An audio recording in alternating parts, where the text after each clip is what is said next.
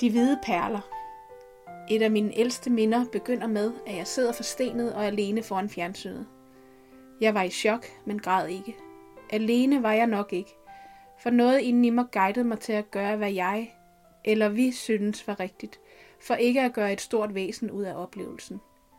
Mindet begynder på gulvet. Gulvtæppet er tykt og brunt og dejligt blødt mellem fingrene. Det har et mønster som små skyer og løber fra væg til væg. Her sidder jeg foran den store kasse af et tv med en tyk rundet skærm af glas. Det er et flot nyt fjernsyn, som vi har været nede i Tyskland og købe. Her sidder jeg og krammer tæppet mellem hænderne, mens jeg fryder mig over endelig at se Bamse komme frem bag døren. Den gule bjørn gør mig altid så glad. Han er sjov, lidt kluntet, og så har han virkelig mange følelser.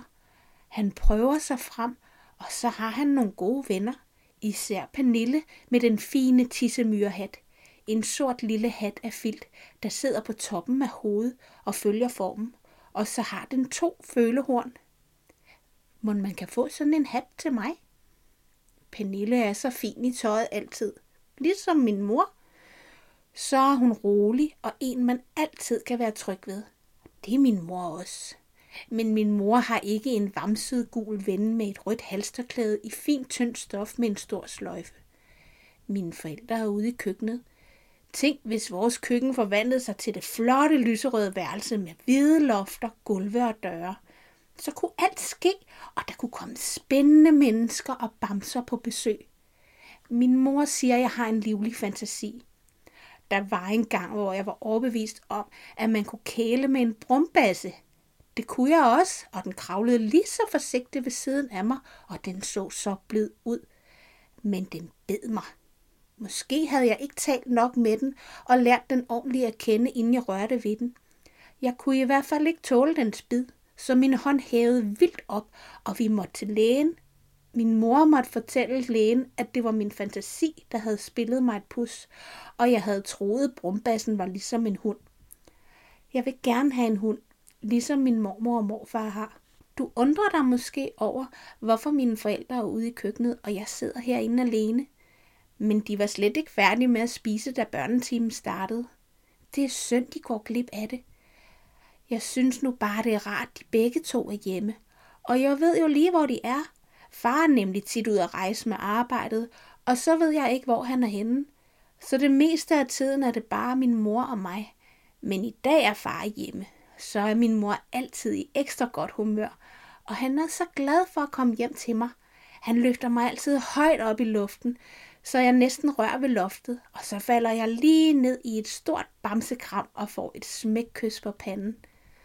Det er dejligt, far hjemme. Bamse er fjollet i dag. Han smider bare sin røde taske på gulvet. Men Pernille er smart, for Bamse vil gerne høre historie, og så siger hun til ham, om han skal have den, fordi han er så dygtig til at lægge sine ting pænt på plads. Han bliver helt flov. Hun er snu hende, Pernille. Sådan vil jeg også være, når jeg bliver stor. Bamse skynder sig at samle sin taske op og lægger den pænt på plads ude i gangen og glider nærmest ind og sætter sig pænt på gulvet ved siden af hende. Så er han klar til historie. Min mave bobler af grin. Jeg kan mærke, at de hvide perler kommer op igennem min mund og lyder højt. Hvorfor hører min mor og far mig ikke? Jeg kan slet ikke holde det tilbage, og jeg kan ikke koncentrere mig om historien. Jeg må løbe ud og fortælle dem det hele. Jeg rejser mig op. Let som en balletdanser flyver jeg hen over gulvet mod køkkenet. Jeg må ligne et lille hjortekid på en forårsdag i den grønne skov. Lyt efter. Træd varsomt, min pige. Hvad var det? Hvor kom den blide voksne stemme fra? Mine perler glider ned i maven igen. Jeg går med forsigtige listetrin fra stuen ud i gangen. De råber. Nej, de taler højt. Min mor råber. Jeg ser dem nu ude i køkkenet. De ser ikke mig. Min mor skælder min far ud. Jeg kan ikke høre dem. Det er som en stumfilm fra gamle dage, men den udspiller sig lige for øjnene af mig. Min mor sidder tættest på, hvor jeg står. Min far rejser sig og står over ved køkkenvasken og tager bare imod min mors ord. Jeg forstår ikke, hvad der sker. Hun rejser sig, griber fat om ølglasset. Det hele foregår i slow motion. Øllen skvulper i glasset, i det hun løfter det meget voldsomt fra bordet. Der ryger et par store dråber ud over kanten, som drypper ned på bordet. Men hun bemærker det ikke engang. Hun drikker ikke af det, for hun tager det slet ikke op til munden. Hendes bevægelser er, som om hun skal til at kaste en bold. Men det er ikke en bold, hun holder. Det er et glas. Dem ved jeg da, man ikke må kaste med. Har hun helt glemt det? Nu slipper hun glasset, og det bevæger sig i retningen mod min far. Han ser ked ud af det. Hvorfor kaster hun noget efter ham og råber af ham, når han er ked af det? Hvorfor trøster hun ham ikke? Hun plejer dig at trøste, når man er ked af det. Du skal ikke se det der, min pige. Du skal gå ind i stuen igen. Må jeg er et spøgelse, siden de slet ikke kan se mig? Måske det er min fantasi, der spiller mig et pus. Jeg vender mig om og går fra det hårde tæppe ud i gangen og ind på det lækre bløde tæppe i stuen. Mine tær borer sig ned i tæppet med tunge skridt. Der er pludselig langt hen til fjernsynet. Det er som et virkelig dårligt mareridt, hvor man træder ned og næsten ikke kan løfte fødderne fri, når man skal fremad. Midtvejs kan jeg høre igen.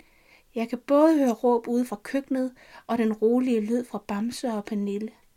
Den rolige lyd lokker mig.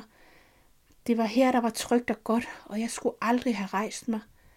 Forsigtigt sætter jeg mig, hvor jeg sad før, og stiger ind i kassen.